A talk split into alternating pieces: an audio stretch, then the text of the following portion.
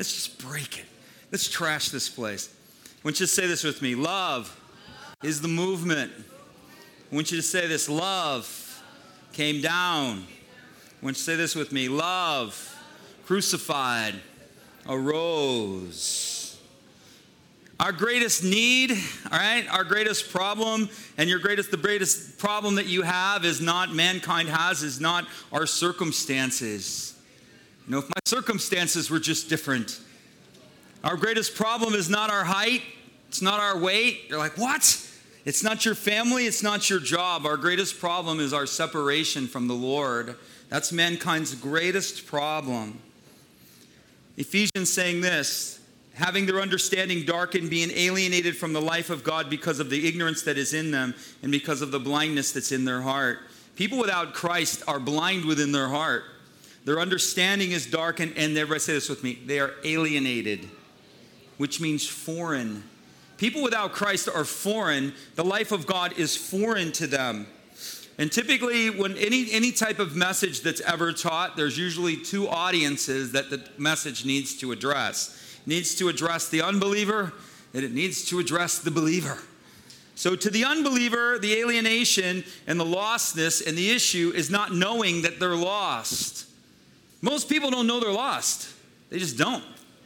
You know, most people, if you ask them, I'm okay, everything's fine, and we build a, a, a system around ourselves, we build um, sort of edifices around ourselves to silence the noise, in particular, the noise of the conscience. Mankind and men and women are basically trying to silence a noise within their conscience that tells them that they're not right.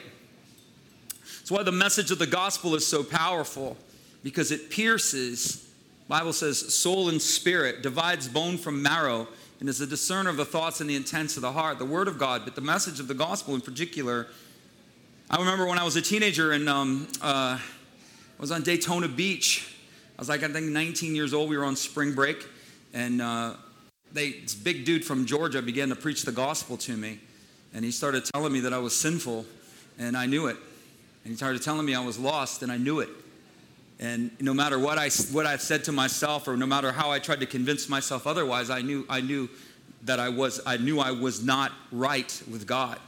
And that makes no sense to us. Nobody had to explain that to me. Nobody had to give it to me and, and articulate it. But the believer, one of the issues is, is that they don't know that they're lost. And so they need to be told, you're lost. And this is, again, a lost message within the church today. We're like afraid to tell people they're lost.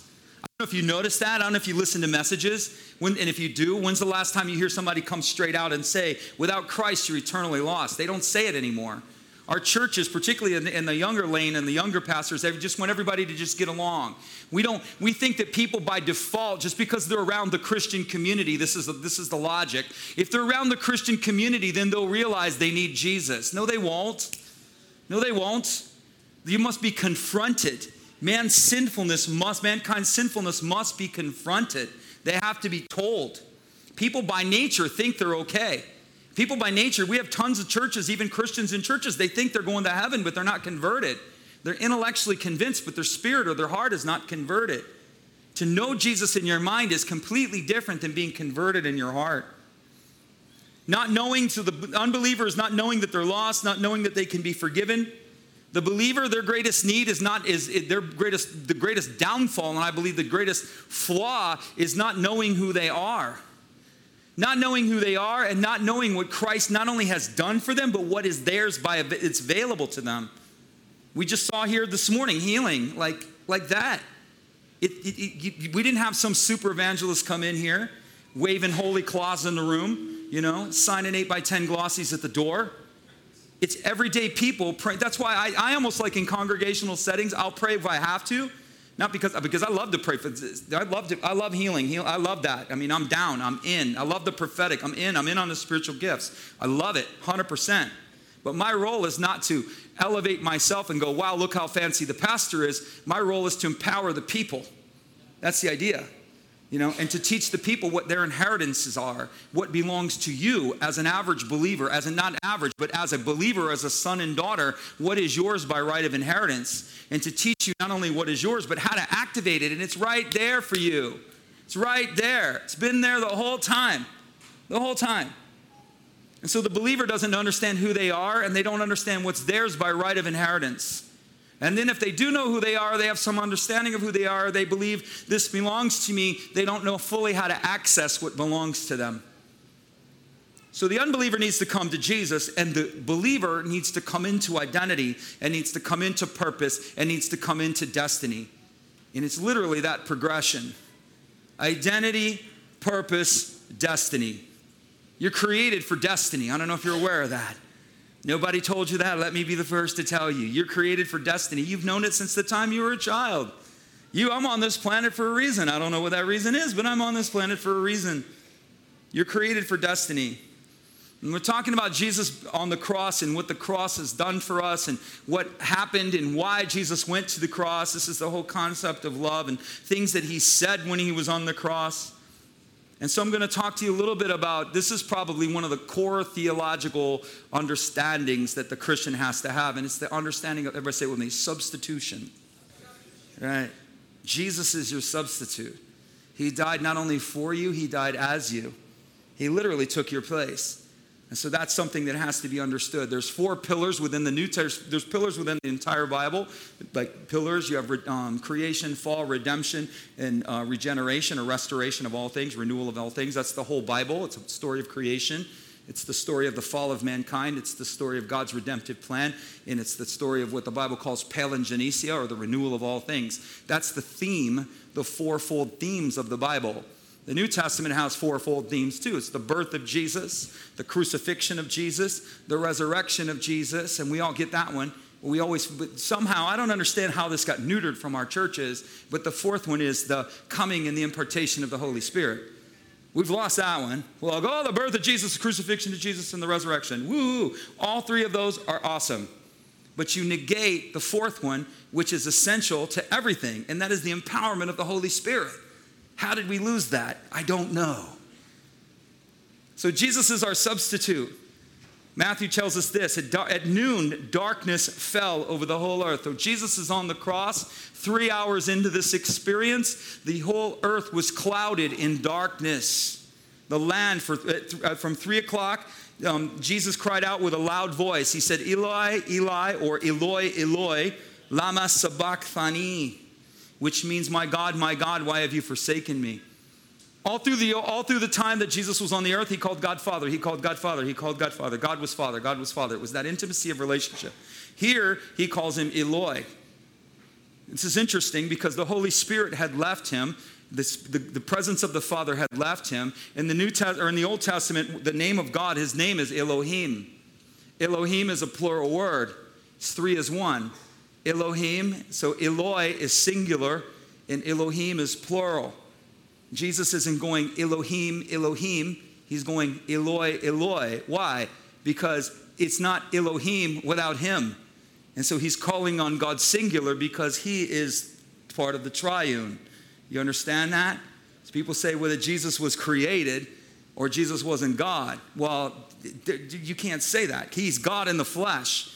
And it's evidence, critics would say certain things like that, but he's calling out to God in, in singular form. Why? Because he's the Trinity, he's part of the triad the Trinitarian God. He said, My God, my God, why have you forsaken me? For the first time in all of time and space, Jesus suffered separation from his Father. For the first time. Had never happened. Jesus is the Alpha and the Omega. He is the beginning and the end. From there is no time, there is no anything with that Jesus had never known a time. Time had never existed without him. Nothing exists without him. Nothing has ever come about unless he was a part of it. And whatever he was a part of it, he was a part of in relationship with his Father and in relationship with the Holy Spirit. This is the first time that that separation ever happened. Why did the separation happen? Because he's substituting himself for you and for me and he took upon, uh, upon himself the separation that we have. Man, we're all sons and daughters of Adam. We are born of the seed of Adam, the Bible says. That's why we have to be born again, because we're born of Adam. We're born, the Bible would say, corruptible seed. And when we would get born again in Christ, we're born of incorruptible seed. We're born of Adam, who has what the Bible says is iniquity. Iniquity is issues in the bloodline. So we're born of the blood of Adam, and we have iniquity that is issues in our bloodline. Therefore, we must be born of the blood of Jesus. You understand? See, this, these, these are important uh, crossings that you have to understand. Why is the blood? Why is what's this whole deal about blood? And then we'll quote, well, if you know, without the shedding of blood, there's no remission of sins. That's Leviticus. Yeah, but it's a little broader and it's a little deeper than that. It deals with the issue of iniquity, sin within the bloodline. And so we have to be born again. That's the whole idea. And Christ taking on him the judgment that is that came upon the seed of Adam, which is separation. We were born separated. That's why when we get born again, we're like, whoa, this is crazy. We know a life that we never knew. We know an experience that we never had because separation is what was normal to us. See, unity, what was normal to him. So he's suffering separation. What happens is, is we're born of the line of Adam, we're born separated. Our, our ancestor Adam separated himself from God. This is man's problem. You see it today all over the planet. The root of sin is in the denial, not just of the existence of God, but man in his arrogance actually thinks he can say who God is. Oh, I believe in God. Which God? Which God? I hear I, I, me, I'm bold. It's Jesus, man. Let's just be clear. What God are we talking about? We're not talking about the God as you understand him to be or the God as you define him to be. We're talking about Jesus Christ, our Lord, our God, and our King. Make no bones about it. There is no other name given under heaven by which we can be saved other than the name of Jesus. He is our God. All judgment, all righteousness, all eternity has been committed unto the Son. And there is no other name given. None. So it's not the generic God. Next time somebody wants to say, Well, I believe in God, I always ask them, Which one?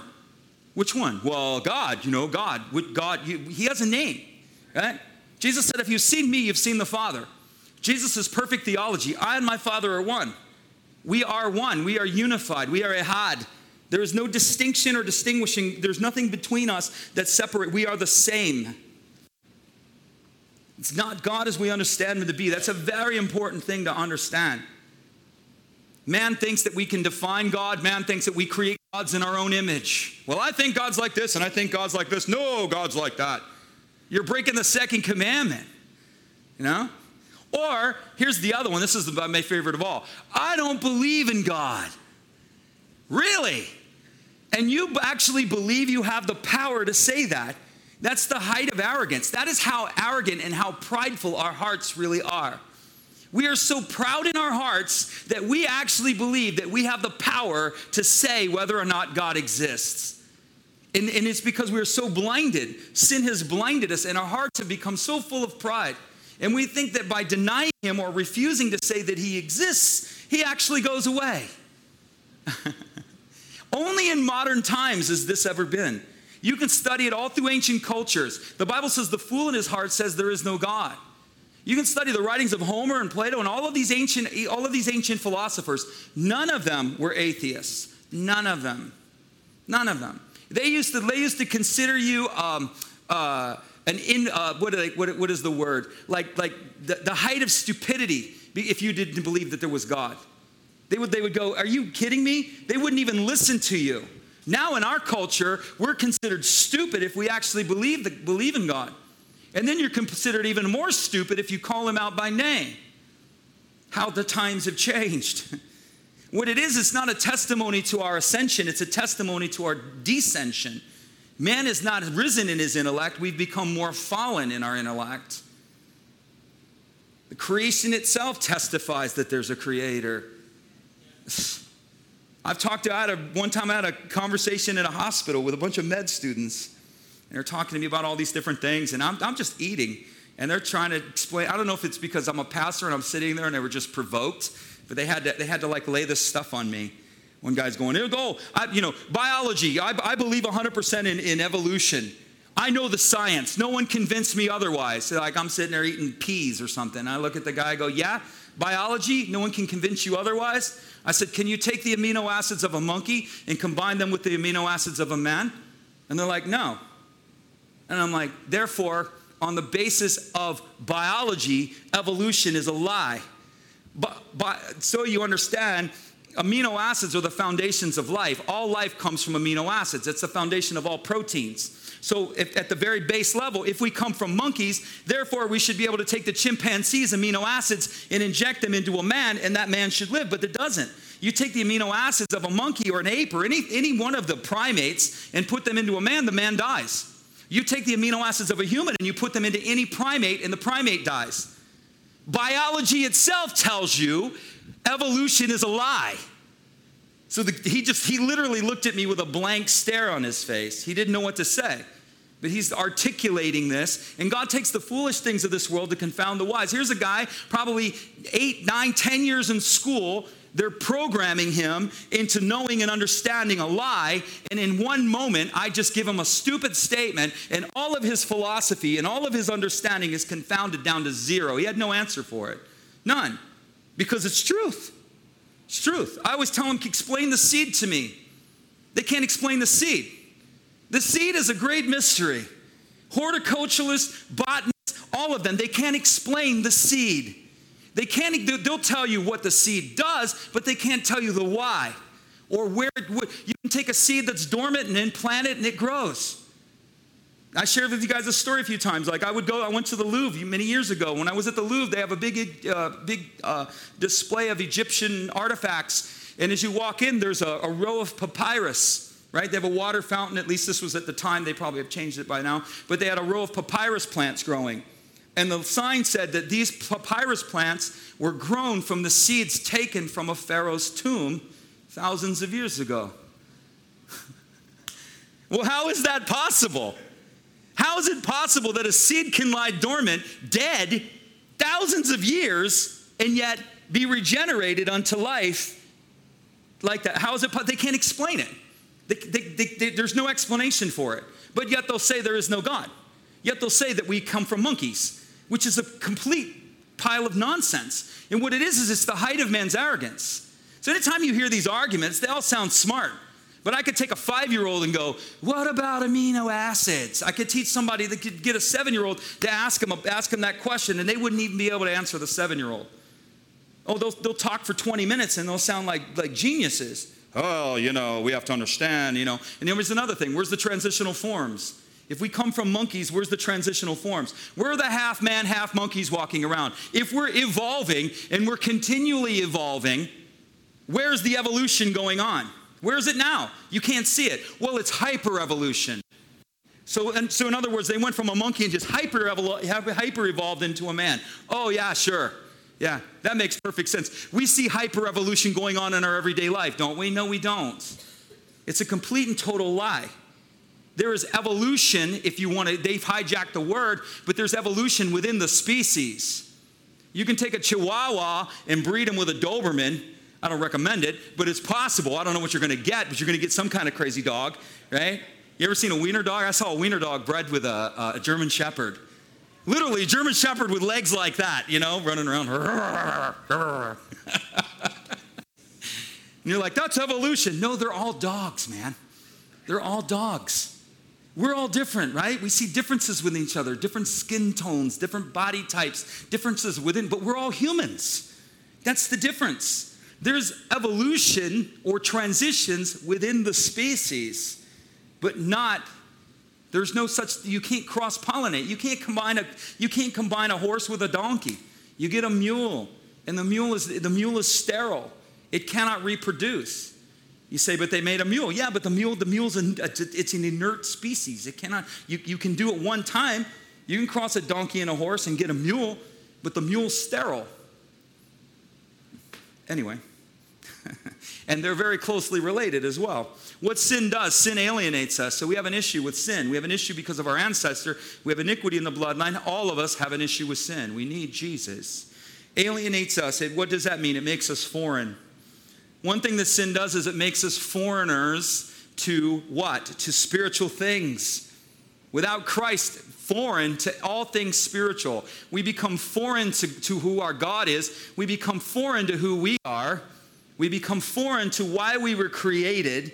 We become foreign to the relationships that we, that we don't understand how to relate to each other. All things become foreign to us because we become alienated from our purpose because of sin.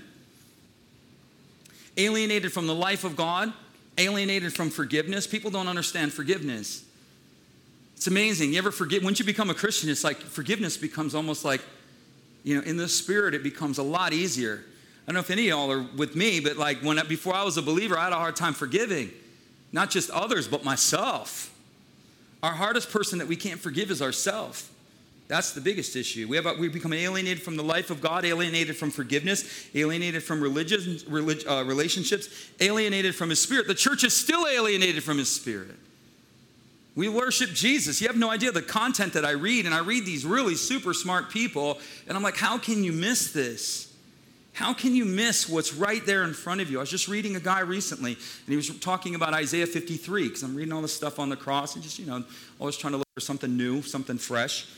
And he's like, by his stripes we're healed. Anybody know that verse? Anybody familiar with that? It's in Peter and it's in also in Isaiah. He says, you know, wounded for our transgression, bruised for our iniquities, chastisements for our peace was upon him, and by his stripes we're healed. So by his stripes we're healed. And he says, clearly this is not talking about healing in the present time. Because if it was talking about healing in the present time, all Christians would be healed. I'm like, that's a, that's a stupid reason, and here's why. For someone in this guy's position, this guy's in a position of a theo, he's a theologian. In other words, he's studying scriptures and you know pulling everything apart and trying to disseminate everything. Jesus died for the whole, by the same logic that he's using there, Jesus dying for the whole world, therefore Christ died for the whole world. That would mean that all the whole world would, is saved, right? So, if what you're trying to say here is that the provision of healing is not real because we don't see it active within the church, I don't know what church he goes to, but if we don't see it active within the church, and if this healing is real, then all Christians would be healed, and there wouldn't be any sickness among them. That same reasoning, that, that logic conflicts with the other side of it that says Christ died for the whole world. And if Christ died for the whole world, therefore the whole world's saved. Is the whole world saved? Did Jesus die for the whole world? Yes. Yes. So Christ has made provision for the whole world, but the whole world isn't saved. Why? Because they've not appropriated the provision that's been given to them. Christ has given atonement. He's given great and precious promises, including healing within the covering of atonement. We have to learn to appropriate this. We have to learn to draw from what is ours by inheritance. Alienation, that's what sin does. It alienates us. Sin roots itself in pride, so you know. The seat of our sin is selfish pride. That's it. It's the seed of pride. Pride always defends itself. I want you to be really clear on what pride does. Pride will defend itself to the death. To the death. You could take a guy like this who's done all the study and you could show him, I said, look at the people that just got healed this morning. And because of his pride, he would come up with some reason to defend that. A lot of times when the Holy Spirit's dealing with our conscience, right? So the Holy Spirit will deal with our conscience. Your pride will come to the forefront and defend it. No, not you. That's not your problem. You didn't do that. That's not you. You know, you need to forgive that person. No, I don't. Or you need to apologize for that action. No, I don't. Pride always comes to the forefront. Pride is our issue. Selfish pride, self seeking pride. That was Adam's sin. Adam sought himself over God. He was created by God for God, not for his own purposes. We teach almost the selfish gospel within the church. We teach it's all about you. It's not about you. I'm going to tell you right now, it's not about you. Who told you that? You're not going to hear it here. It's all about Jesus. You were not created for your own purposes, you were created for His. You were created to be a worshiper. Your, uh, your honor is to worship Him, His honor is to use the worshiper. Everything that you do is to be done for His glory, not yours. Everything that you do is to unto Him. Seek first the kingdom and what is right to Him. Not seek first the kingdom and what is right to you, what you want. But that again, that's not the gospel we teach because that's an unpalatable gospel, particularly in the American culture. We don't like that. We don't want that. You know, teach me how to be rich, Pastor. Well, prosperity's in the gospel. It's there. God will give it to you if he can get it through you. Just want to let you know that. Jesus doesn't have a problem with money. Told me that many times. I've created an earth that's generating wealth, Kevin. Turquoise, gold, silver, diamonds are being created while we sit here. The earth is literally a wealth generator. It's making oil, it's making resources all the time. It's not running out. I don't oh, we're running out of oil. Says who? You did that research where? You listened to somebody on the TV that told you that? You think your, you think your heavenly father is that short sighted? Really? You think that God did not create a sustainable environment for the creation that he gave? Who told you that? Well, so and so told me that. Well, they're not, they're wrong. The earth is regenerating wealth. Every time they go to look for oil, they can't they find more of it. They keep finding it. It's the same thing. They just found probably the largest reserve. There's a, a, a, an aquifer underneath the desert in Arizona. They just discovered it. An aquifer of water running deep beneath the earth underneath a desert. Do you really believe that Jesus is that short sighted that he doesn't know how to provide, not just for his earth, for his people, but for the earth itself? He feeds the birds of the air. We have to get our thinking right. We have to think from his economy and not from our own. We become alienated from the life of God. We become alienated from his purpose. We become alienated from his promises. We have to realize what we're created for, Christian. We're created for him. We're created for his glory. There's no problem with you prospering. He has no problem with you succeeding. Jesus is more committed to your success than you are. I don't know if you're aware of that. Most Christians don't believe that. They believe a lie, so they go off and enact their own plan. They don't understand partnership. They really don't believe God's good. They really don't believe that God has their best for them. Because if they did, they would live differently. If they did, they would make different choices. They would make they would give differently. They would present themselves and live their life in a direction other than the one that's focused clearly upon themselves. God is more committed to your success than you are. People oftentimes go, Tell me the will of God for my life. I always ask them, is it, is it, Do you want to know the will of God so you can decide whether you're going to obey it or not? Or do you want to know the will of God so that you can actually begin to line your life up with what He wants for you? We have a better plan, we think, oftentimes. It's a dead end. Let me just save you some time, which we, that's the one thing we all don't have a lot of is time. you can waste it if you choose. But He's got a better plan for you, and He's more committed to your success than you are to your own. So true. He wants more for you than you want for you. He knows how you were made. You know what you want. He knows how you're made. You know what you des- you know you know what like what you want to have. He knows what's going to bring you harmony and cause you to flourish. And somehow we think there's a disconnect that if I serve God that I'm going to be I'm going to be without. Says who? Says who? Who told you that? I've seen them ever seen the righteous forsaken nor their seed begging for bread. Is that true or is that a lie? David said, I've been young and I've been old. I've never seen the righteous forsaken or the seed begging for bread. If you actually want to read the story of the Bible, those who served God became prosperous and prosperous and prosperous and prosperous and prosperous. Now, they didn't get rich overnight. It's not a get rich quick scheme, but it is a building, lasting foundation of success, line upon line, precept upon precept. God builds your life in a fashion of sustainable glory. That's what He does. That's where the prosperity gospel got it wrong, is they think it's get rich quick. It's not get rich quick. But prosperity, without a doubt, is in the Gospels. I hate to tell you that. Poverty is a curse. Poverty is a curse. The only, one that, the only people that romanticize poverty are those who don't live in it. It's funny how the rich and the elitists are the ones glamorizing poverty. Really? Give it all up and go live on the street and tell me what it's like. People that are poor, there's no glamour in poverty. And they know that. It's of the devil. Bible says that the devil makes his way, makes his habitation a wasteland. God did God, everything God does is a Genesis God. It's a flourishing God. It's an abundant God. It's, a, it's, it's, it's above and beyond what you can ask or think. There the Lord is. Where there is a wasteland and where there is barrenness, there the devil inhabits. It's where he inhabits. You say, well, where's the wasteland in my life? Why is it there? There's probably a lie that you believe, or you've got something entrenched where the demonic has a right there. If there's a barrenness in your life, there's an area there where God is not there emotionally, spiritually, financially, relationally, if there's a barrenness there, the enemy has a right. And he has made that habitation a wasteland. You say, nothing grows here. It must be God's will. No, it's not it at all. So this is stupid stuff we teach. We teach the church these stupid things that are not in the Bible. Not in the Bible.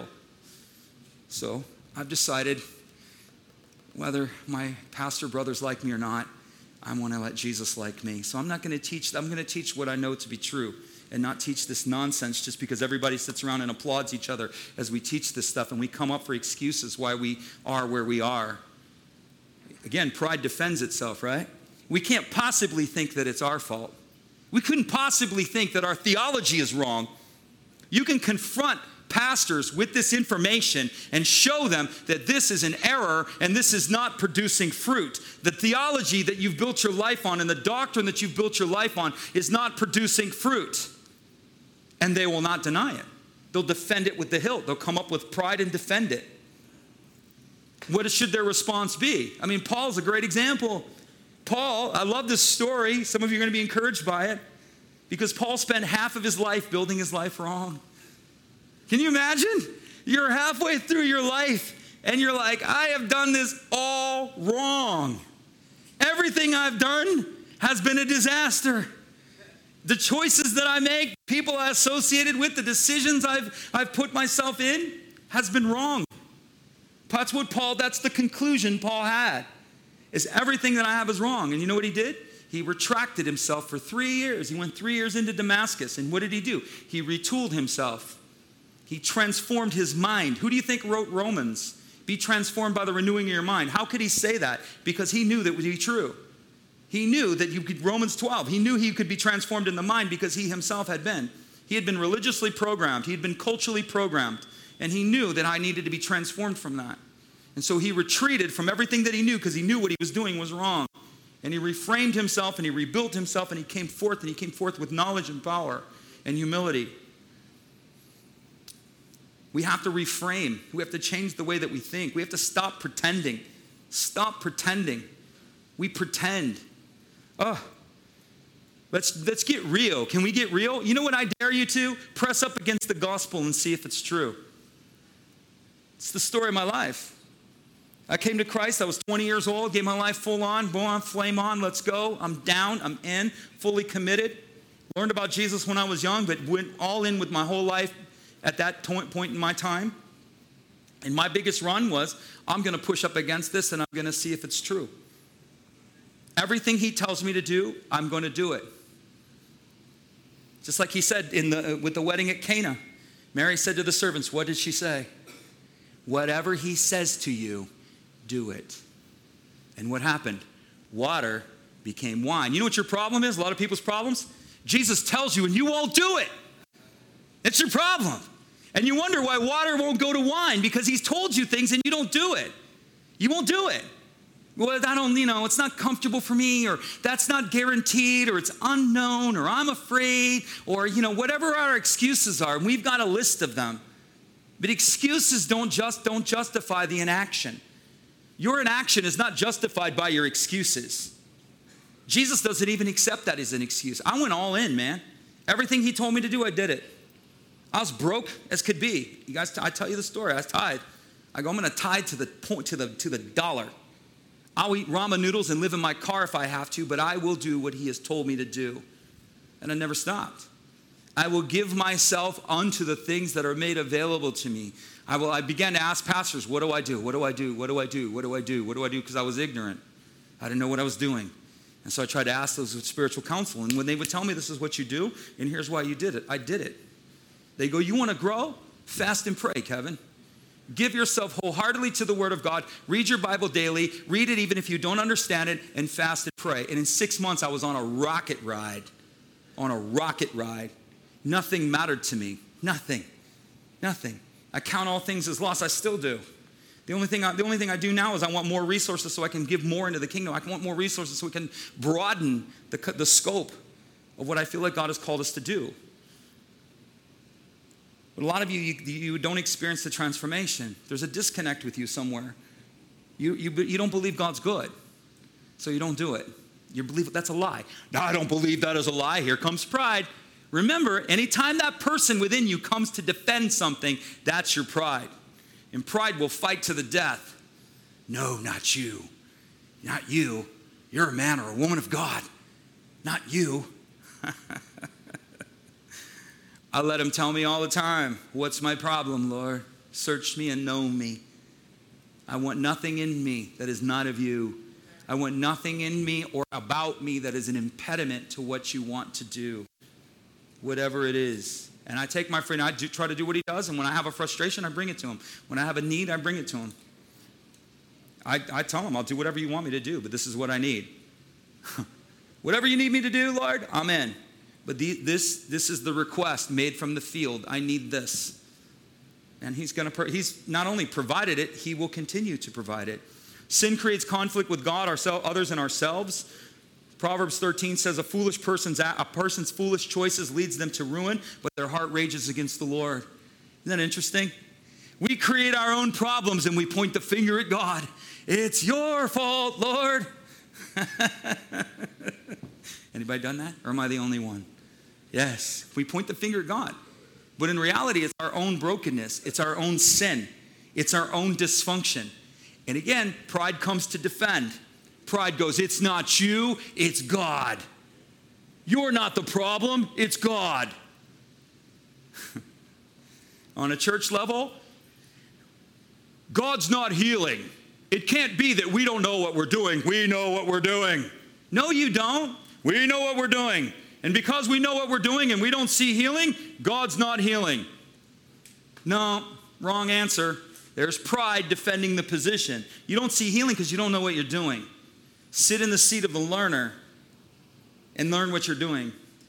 Jesus told the Pharisees over and over again in their self righteousness, He said, Go and learn what this means. Go and learn what this means. Go and learn what this means. You who do all of these crazy things and you're Mr. and Mrs. Know It All, you have opinion. You, Jesus would confront them and go, You know nothing. You don't know anything. When you're confronted with a reality that conflicts with your theology, you need to back up and shift your theology. When you're confronted with a revelation that is different from what you've been taught or what you understand, you need to back up and learn something different. Because I can guarantee you, your theology is probably wrong. The revelation is not. What God is showing you is probably more in line with his heart than what you currently know from book learning. See it all the time.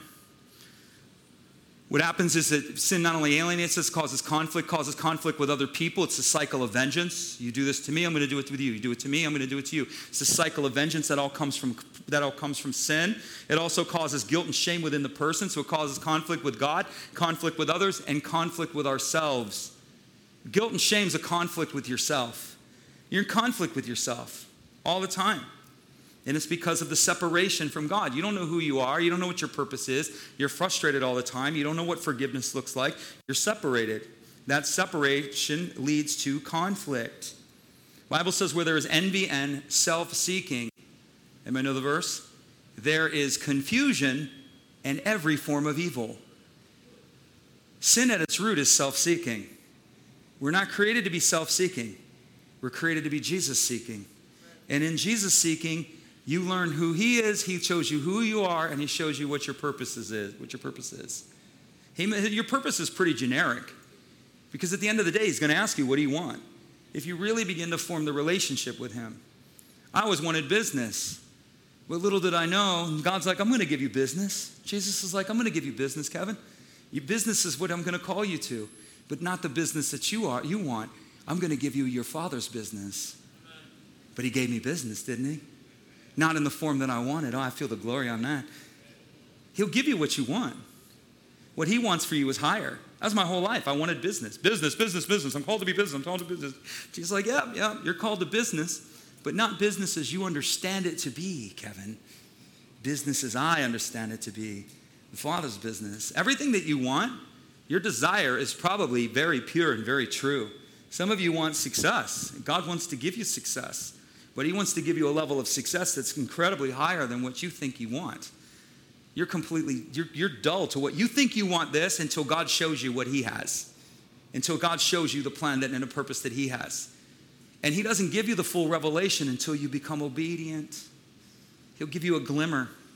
He tests you with obedience. If you will not be faithful with the little, you will not be trusted with the much. He tests you to see if you'll just listen to him, even if it makes no sense to you. You know what obedience is? When you don't want to. And obedience also looks like this obedience is not only when you don't want to, obedience is when even if you don't understand. Even if you don't understand. Peter cast the net on the other side of the boat. He's fishing. So here's the boat, right? Here's the boat, Christian. Peter's fishing on this side of the boat. He catches nothing. Jesus goes, You know what your problem is? You're fishing on the wrong side of the boat. So Peter's like, Okay, you're a rabbi, I'm a fisherman. I think I, you know, I've been doing this for a lot of years. There's really not a much difference between four feet from one side of the boat to the other, but nevertheless, at your word. Even though I don't understand this, even though I don't agree with it, I'm going to do it. it doesn't open up to you, Christian, until you begin to demonstrate a life of consistent obedience. He's not asking your opinion, He's asking your obedience. He's not asking you, and He's not. Exp- Another thing about Jesus is he doesn't explain himself on the front end. You must enter into a layer of obedience, and once God is able to trust you through that layer of obedience, he becomes intimate with you. And then it becomes a dialogue. The dialogue doesn't exist until you enter into a place of obedience and demonstrate a consistent pattern of obedience. That's why most Christians are retarded in their spiritual growth. They're undeveloped, arrestedly developed, because they can't get past the first point of obedience. They can't do the basic things. Well, discipleship is pretty basic. Read your Bible, pray, commit and connect to church, financially give, and live on mission. Basic, oh, I don't understand it. He, I, he does not asking you to understand, he's telling you to do it. I don't understand why I have to read the Bible anyway. He does not asking you, read it. I don't understand why I have to pray or why I have to come to pray. He's not asking you, do it. Those are basic commands. And if you cannot facilitate basic commands and enter into basic obedience, you'll never get into revelation and you'll never get into the communion that He wants to bring you in. It's there for you, but you have to go through the door of obedience. And if you don't, you're going to be stuck on the other side for the rest of your existence.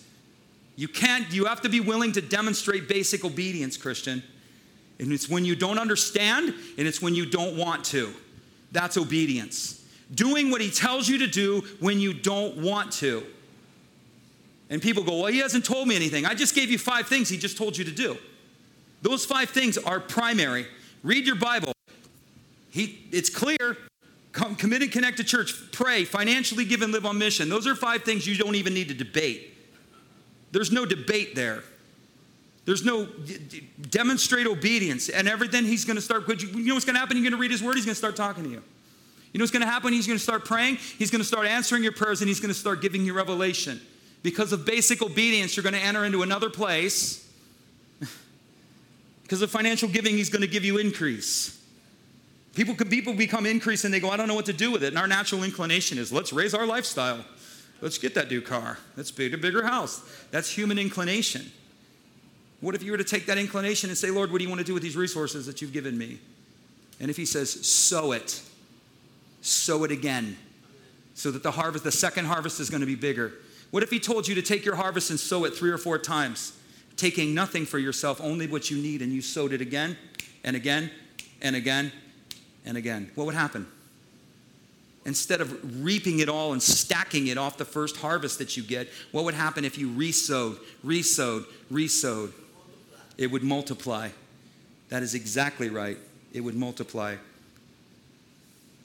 Our separation is an intolerable thing to Jesus. That's why he came down. It's not acceptable to him. Jesus cannot bear separation with mankind. We are created by him and for him. That's why he came. He would not allow separation to remain without taking action. He said, All may not want me, but I want to provide a way for those who do. The way has been provided for those who want him. Jesus is indifferent to those who don't want him. He reckons them as those who hate him. I've offered you reconciliation. You reject me. Therefore, he counts it in his heart as you hate me. You can't recognize love in your here, and you deny me over yourself. That's what that's that's how that's why the Bible reckons it like God sees them as enemies, having for not taking on this this this um, this offer Jesus would not allow it to be there without taking action. Jesus made the choice, no one made him do it. This is important to know. Nobody forced Jesus to do anything. He didn't come down here as a philosopher of love like Gandhi. I've come down to give you all a philosophy and to give you all a lifestyle. That's how the world views Jesus as a teacher like Gandhi or Krishna or any of these pagan false leaders. Jesus didn't come, he was born to die. He didn't come to bring a philosophy. I tell you guys this story. A guy, famous guy, writes on Facebook, what if Matthew chapter 5 was all the church had? If all the church had was the Sermon on the Mount, how would that affect the church? We'd be no different than the Moose Lodge because he's going into this whole thing about loving the poor and being just to the enemies and all this other stuff. I wrote him back. I put a post on his wall, public. I think he, probably might have took it down or he blocked me. But I told him, I said, John chapter 3 is more revel- relevant to the church than Matthew chapter 5. John chapter 3, you must be born again and you must receive the power of the Spirit. I said, being born again and receiving the power of the Spirit. No other work. Matthew chapter 5 is completely irrelevant unless you're converted and you have the Holy, Holy Spirit. Love your enemies, You know, the kingdom is, you know, the, the, the, Matthew chapter 5 is essentially the Sermon on the Mount. That's where we're going with. And he's saying, the Sermon on the Mount, what would the church do? We would be the Moose Lodge. We're not the Moose Lodge. We're converted, spirit empowered people. We are transformed people, operating with agapeo unto one another and unto our Father. Foolishness is our lifestyle to those who don't know, but wise to all who understand. We're spirit empowered. Social justice is important to the church, but not at the expense of the Holy Spirit. I say put social justice on hold until we get the Spirit of God right, because it's meaningless. Though I give my body to be burned, but have not love. Agapeo, power of the Spirit moving in love, it's empty. Oh, the world will applaud us. Are we looking for the world's accolades or are we looking for our Father's? We want our Father's accolades. Trust me, We've worked with the urban poor since the founding of this church. I could tell you stories. I'm not against working with the urban poor. I'm up close and intimate far more than anyone in the room. And I put what my wife and I have done on a par with anybody in the city as far as what we've done working with the impoverished and the urban poor and the broken and the infirm, all, all across the board. We didn't work with them at a distance, we worked with them right here, right here in my face, in my home. I've had them live with me, all kinds of things. So I'm not against social justice, I'm for it.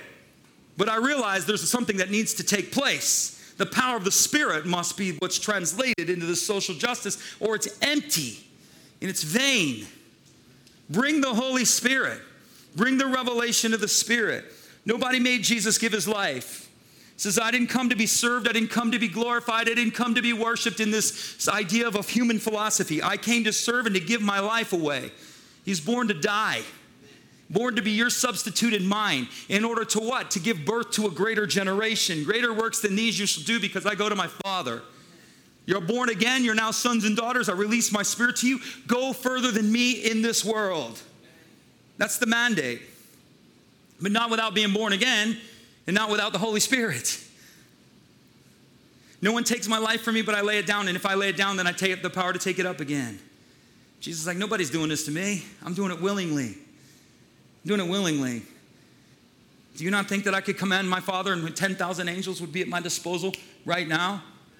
Do you not think that I could loose and call into reality the reality of my kingdom with a word? I could manifest the kingdom into the now with a word? Angels would come through the veil of time and stand before you. You don't think I could do that? 100% he could. Everywhere he went, angels came through the veil of time. Everywhere he went, angels, angels, angels, angels. Jesus had to hold them back. they ministered to him in the garden. They ministered to him when he, when he came, say, angels and God ascending and descending upon the Son of Man. He came as a substitute. He came as you and for you. Second Corinthians, he who knew, who he, for he made him who knew no sin to be sin for us, so that we would become the righteousness of God in Christ Jesus. For the church to remain and for the mindset to be that we're sinners is to deny what the gospel is actually teaching. God no longer looks at you as a sinner. He looks at you as the righteousness of God in Christ Jesus. Sons and daughters adorned with royal robes, heirs of this world and then the one to come. That's how heaven sees you. That's how he sees you. Say, I'm so broken, I'm just messed up, I'm just screwed up. Yeah, darn we all. Jesus on the inside, working on the outside. That's what it's all about. But that doesn't deny the identity that's been given to you. Your sons and daughters, heirs of this world and in the one to come. Born again, of not corruptible seed, but incorruptible. Well, we're just sinners saved by grace. You need to read that verse right there. We are the righteousness of God in Christ Jesus. He didn't say he made him who knew no sin to be sin for us, that we would forever be eternally known before him as sinners. Well, we're just sinners. Rise up, Christian. Know who you are. He is the atoning sacrifice for our sins, and not just for ours, but for the sins of the whole world. Jesus has died for the whole world. They just don't know it. He's the desire of nations. They just don't know it. People need to come to Jesus. They need to be born again and converted in their hearts. Born again. The born again experience, the revival of the 60s and the 70s, the Jesus movement. You know what it's centered on? People say it's centered on, on the breaking of the yeah, it was part of the Holy Spirit in breaking. But the main point of the of the of the um, of the Jesus movement was the born again experience. People were encountering and being born again, literally transformed. What? There's power in me I've never known, and I'm alive and I've never known it. Being born again. That's why the Bible tells you renew the, remember the joy of your salvation.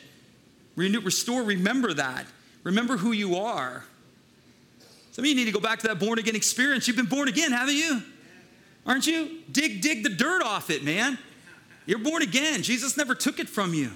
He loves you just as much. If he loved you while you were yet sinners, how much more does he love you now? Way more.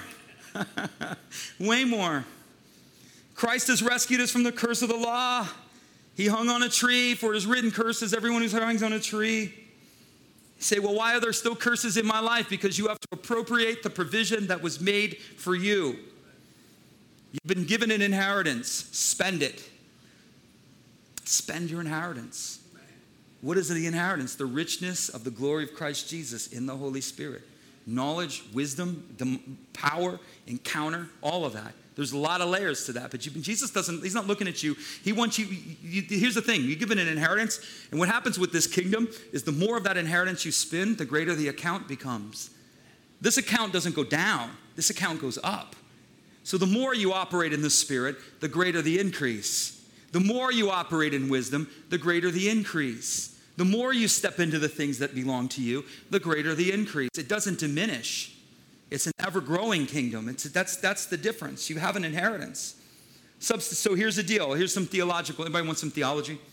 I've given you a lot of spiritual philosophy and understand.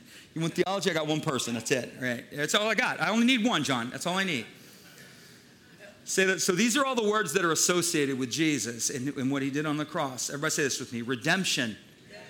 That deals with the debt. Okay? So redemption, sin incurs a debt. When we sin, there's a payment that has to, that's attached to it. There's a debt that's incurred. So Jesus redeems us. So his redemption pays for the debt. But say this with me justification deals with the legality. So Jesus redeems us and he justifies us, which means you are legally right before heaven and earth. Legality. There is therefore no condemnation. There is no nothing anyone can ever do to you against what Christ has declared you to be. You are removed of all legal liability. There is no legal liability, for the law of the Spirit of life in Christ Jesus is what? Set you free from the law of sin and death. You are justified. There is no, there is no legal accusation. No one will t- contend with you in the Spirit if you, uh, uh, uh, as a son and a daughter, if you know who you are. I dare you. Next time you feel, I had, I had a woman, I was talking to her about doing intercession for um, her husband, and I was teaching her some things. And I said, Listen, you're going to go into the Spirit and you're going to do these things, and I'm going to show you you're going to do these things. And I said, But when you go into the Spirit, I said, One of the things going to happen to you is you're going to be confronted more than likely. You're going to hear a voice saying, Who are you? Who do you think you are? And I said, You're going to have to state your right. And she's like, Well, what's my right? I said, your first right, your first claim is you're a son and daughter of the highest. So you have the right of you have the right of position and you have the right to stand in intercession. The second position that you hold is your flesh of his flesh and bone of your bone, bone of his bone. So by legal right, you have an inter, you have a right to intercede for him in equal standing. And so 10 days later, she, yeah, yeah, right? And so I do this whole intercession thing with her. She calls me, like, I tell her, like, call me in a week or whatever, tell me what's going on. She calls me, she's like, I cannot believe the changes that I'm seeing. Do you think it's the intercession? I'm like, I know it's the intercession. And she goes and she's telling me all these things. And she and I told her there's more. I like, look, this is I just gave you like basic, like 101. And she's like, but I see changes. And then she says to me, when I went into the spirit, just like you said, she said, I heard a voice saying, You have no right. She said, I heard it, Dad. It's my daughter. I just used her. anyway. So my wife's gonna go, Why'd you have to put it? It was my daughter. So I told her. And so I, I tell her this, and she goes, I heard it. And I said, So what did you do? And she said, I took my legal right she said, I did what you said. I said, I'm a, I'm a daughter of the highest. And she made that claim. And then she made the claim as flesh of his flesh and bone of her bones. And she'd been praying for him for like about seven days. And I asked her, I said, Did you ever hear that voice again? She said, I never heard it again. And I said, Do you know why? That's right. You, don't hear, you won't hear it again. You'll hear it as long as you don't know who you are. You'll hear the voice of condemnation, the voice of accusation, and the voice of diminishing until you understand who you are. All of creation groans for the revelation of the sons and the daughters of God. Creation is groaning for sons and daughters to know who they are and to take their rightful place. And creation's like, oh my gosh, would they just understand who they are? Oh my gosh, the only thing would be different if they would just understand. That's what creation's groaning. Please understand who you are, Christian. Creation is groaning for us to understand who we are. She didn't hear it again. and she won't because she's justified in the Spirit. They would challenge you until you understand who you are. The enemy will continue to challenge you until you know what is rightfully yours. He'll take from you all day long until you tell him you're not taking that anymore. Until you say, unless you have a right, you need to declare your right, and then I'm to break that right and I'm to take back, but you have no right to take that from me. But until you take your rightful place, he's to rob you perpetually. Oh, God just doesn't want me to prosper. You're completely wrong in your thinking and you don't understand what's happening to you. That's the first thing. That's how the devil accused Adam. It's the Lord, it's not you, it's God. God doesn't God's keeping something from you when the whole time it was the devil who was enacting it upon them. It's the enemy who enacts it upon you and he points the finger at the Lord because you don't know who you are. You don't know what your rights are. You don't know how to administer your inheritance. Join the club, nobody does. You have to learn it. Jesus wants giant killers, people. He doesn't want babies in diapers. He wants honorable nobles who stand before him in royal robes and shift the atmospheres of the earth and pull forth the kingdom into this world. That's what he wants. We're just holding on till Jesus comes. Oh, holding on, brother. One day in the sweet by and by, I, I choose the rotten here and now. I choose to bring it forth. Come on. I choose to bring the kingdom forth in the rotten here and now. And people go, How audacious of you to actually think you can do it. He told me I could do it. And He told you you could do it. That's the difference. He told you.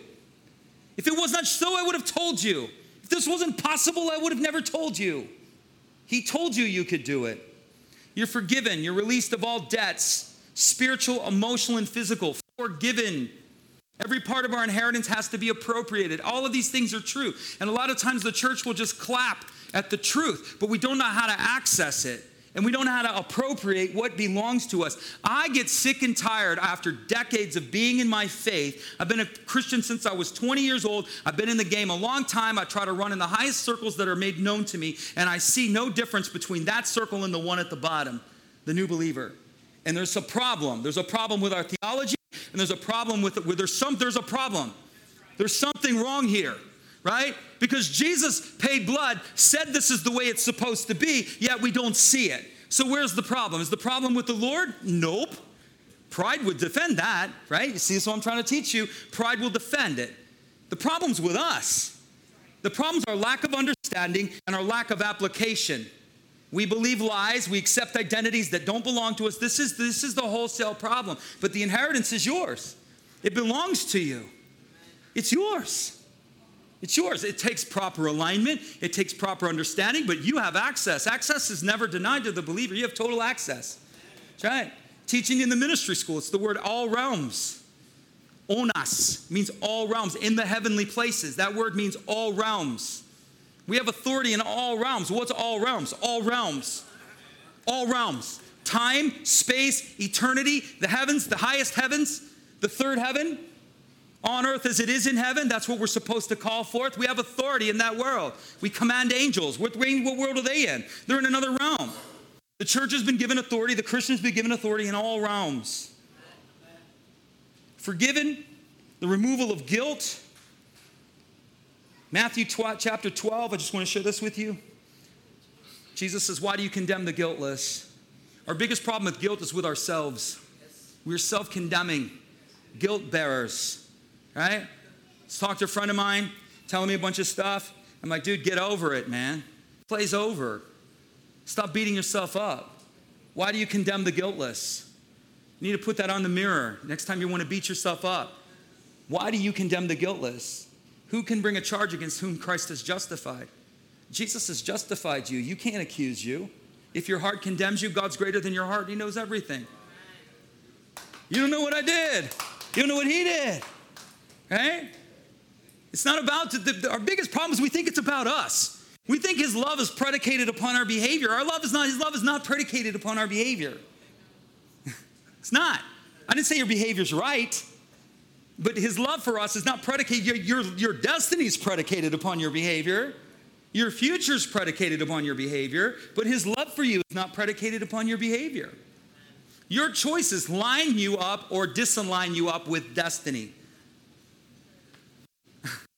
And if you're a believer, you want destiny because you have the God of destiny living in your heart who is calling out and echoing you and pulling you towards destiny.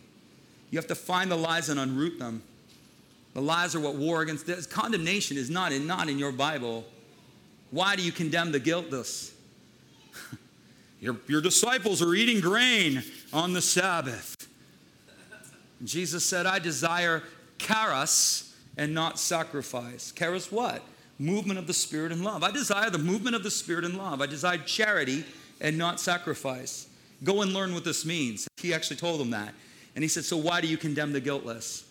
My spirit is moving here in love. I've, I've justified them. Who are you to condemn whom I've justified? No one can justify, condemn you, not even you. You say, I got bad habits. Don't we all? I got hangups. Don't we all? I got compulsive behaviors that are not in line with God's word. Don't we all? You need to be sanctified. Oh, I can't. No, not me. Get your pride back, Christian. Kill that pride. Stop defending it. Stop acting like you're better than everybody else. I know you're broken. I know you're sinful. I know you are. You have to redeem those areas of your life, and those compulsions will leave. You have to redeem those areas of your life and change your thinking, those patterns of behavior will leave. But they're not going to leave through Bible study and accountability groups. It's not going to happen. You have to heal it. You have to restore it. You have to unroot the lies. That's called inner healing. The week after Christmas, we're doing inner healing in the healing school, or Christmas, Easter. Christmas! In the year 2021, Christmas 2021, we will be doing inner healing. We're doing inner healing. Some of you, you need to come to that school just to get free of some things. Just because we're going to do exercises in the class. Is it going to do everything? No, but it's going to do something. And let me assure you, I could get everything with you, but I with something, if we're going to do it in a wholesale way, something's better than nothing. And some of you need to book the time to come. You're going to have every reason not to. That's what I told the class. I said, when we start inner healing, your car's going to break down. You're going to get called into work. no, no, no, we didn't. Charmaine's like, no, in Jesus' name, no. but something's going to happen. Every reason and every excuse in the world is going to come across your path to prevent you from that because that's where the enemy has his hold on you. And that's what he does not want you to have. I do inner healing with people, and people come to me almost every time. They either cancel or sometimes they get people, you don't know how hard it was for me to get here today. I go, I know how hard it was for you to get here today. The enemy don't want you here because he knows what, he knows what this does. This unroots him. This releases him. He no longer holds rights over you. He does nothing but by right, Christian. You have the power, you have the authority, but you have to appropriate it. He'll keep it from you till long you, as long as you don't exercise your right, he holds it. It's yours, but you have to exercise it against him. Warrior, rise up. This honor have all the saints. Psalm 149. This honor. Yeah. Last thing. I want to hit this one, and I'm going to close. if you want a different message, come to the second service. It'll probably be entirely different way. I'm not even close to what I wrote down here. What substitution does is it deals with the termination of the old you. We should get a hallelujah off that. substitution, he substitutes himself for you that you no longer would be. It's the end of you. If anyone is in Christ, he's a new creation. All has passed away, all things have become new. Thank you, Jesus. God no longer regards you as you, He regards you as the new you. And I would just love to share it because it's so beautiful. The Holy Spirit is the most beautiful person I've ever met. And Jesus is the kindest person I've ever met. And the Father is the most generous person I've ever met. There's no one like them. And the Holy Spirit, the new you, is in the Spirit. You ever notice how beautiful you are in the Spirit? That's you. That's the eternal you. That's the you you'll be forever. Get be, live in that place and you're going to have a happy day. You're going to have a happy life. Our flesh hates it, but our spirit wants it. You ever get in the spirit and you're like, "Wow. Yeah." Then you're in the flesh. Your flesh doesn't want to get in the spirit. Your flesh doesn't want to go to church. Your flesh doesn't want to worship. Your flesh doesn't want to read your Bible. Your flesh doesn't want to come to prayer because that's the old man. That's the zombie. Don't read your Bible. but then you get in the spirit and you're like, wow, this is cool. That's what it tells us to do is live in the spirit, in the charis. Therefore, since also see yourselves as dead to sin and alive to Christ. So, what do we do? How do we respond? Enter into the new life, Christian, and live from that life. Jesus bought you a new life, man. He bought you a new life, not in philosophy, but in experience. Ah, that'll shift you is when the church goes from a philosophical understanding, yes, all things are new in Christ. Hallelujah. Behold, all things are new, brother. It's how we treat this stuff, like it's poems. I'm not interested in poems. Jesus, Jesus doesn't, it's not a, he, this isn't Longfellow. You, you know what I'm saying? Walt Whitman. This isn't Walt Whitman. This is reality. It's not, a, it's not a philosophy, it's a reality. It can be understood philosophically, but it's to be experienced relationally. He's a living God. He's not the God of the dead, He's the God of the living. Step into the Spirit. It's yours by right of inheritance. He's always there in their darkest moment. You don't know what I've done. It has nothing to do with you. You Jesus will come upon you. There was a guy's name. Anybody ever heard of Lonnie Frisbee? Anybody heard of Lonnie Frisbee? Two of you? Lonnie Frisbee, I don't know why I'm on a Jesus revival. Maybe we're calling that forth in Jesus' name. We're summoning, summoning forth that which is of old to come into the now in a new way. Lonnie Frisbee was a guy who was big movement in the Jesus movement, right? Reached out to many people in the Jesus movement. Very well known with that. But he had a, he had a dark secret. He struggled with homosexuality. Lonnie was broken, was abused, had a lot of different things going on in his life. The church exiled him. I'll tell you, you guys want to hear two stories off this? I, uh, no? Nobody wants to hear it? All right. All right, I'll close with this and we're going to pray. All right, so I'll give you these stories and then we'll pray. Couple things happened, couple of churches. One, one group I was a part of, I wasn't a part of when Lonnie was around, but I was a part of this in the latter days. They pretty much exiled Lonnie. They wanted nothing to do with Lonnie. They didn't know how to minister to his brokenness and how to reconcile the brokenness that was going on in his heart, right?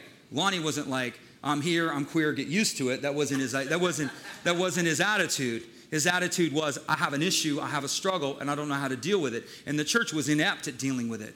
The way the church deals with it, here's verses, here's some counseling, go and do that. They didn't understand that there was brokenness and there was trauma within him and that he had a fractured identity and it was the fracturing of his identity that was manifesting into his sexuality.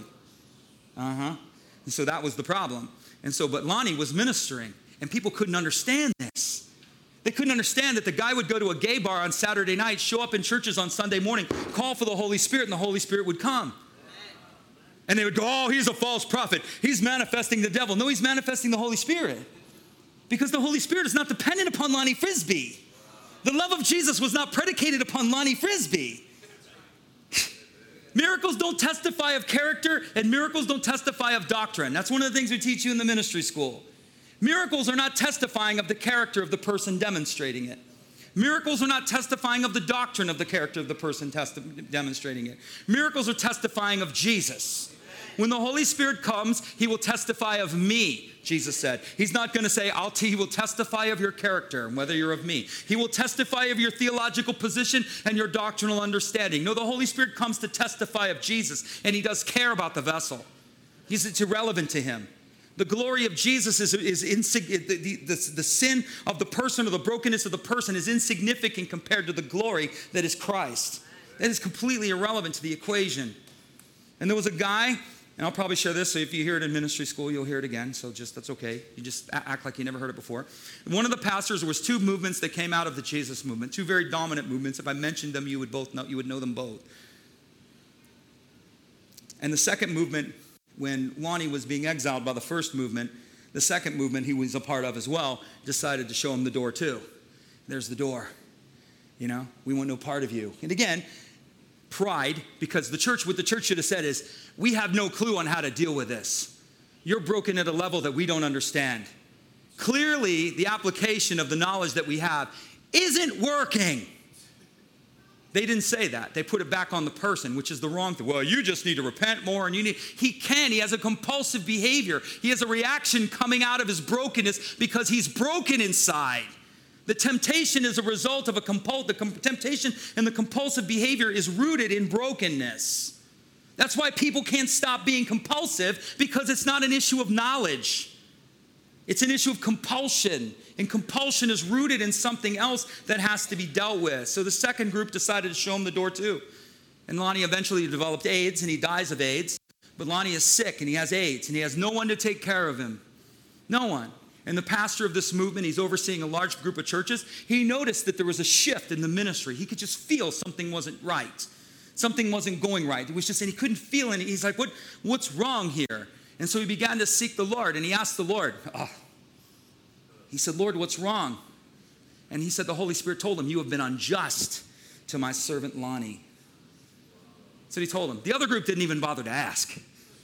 But this group, because they were more spiritually inclined, the pastor actually understands the Holy Spirit. So he began to ask the Holy Spirit, What's going on here? And he said, You want to know what's going on here? you have acted unjustly to my servant Lonnie and he began, it's John Wimber. And John Wimber began to decide, and he told his elders and he told his leaders, we're going to support this man. We're going to pay all of his bills, and we're going to feed him, clothe him, house him, whatever it takes. This is what we're going to do. And he goes, I don't care if any of you disagree, because the holy, the holy elite, the elders of the church who believe that they're responsible for the sanctity of the congregation.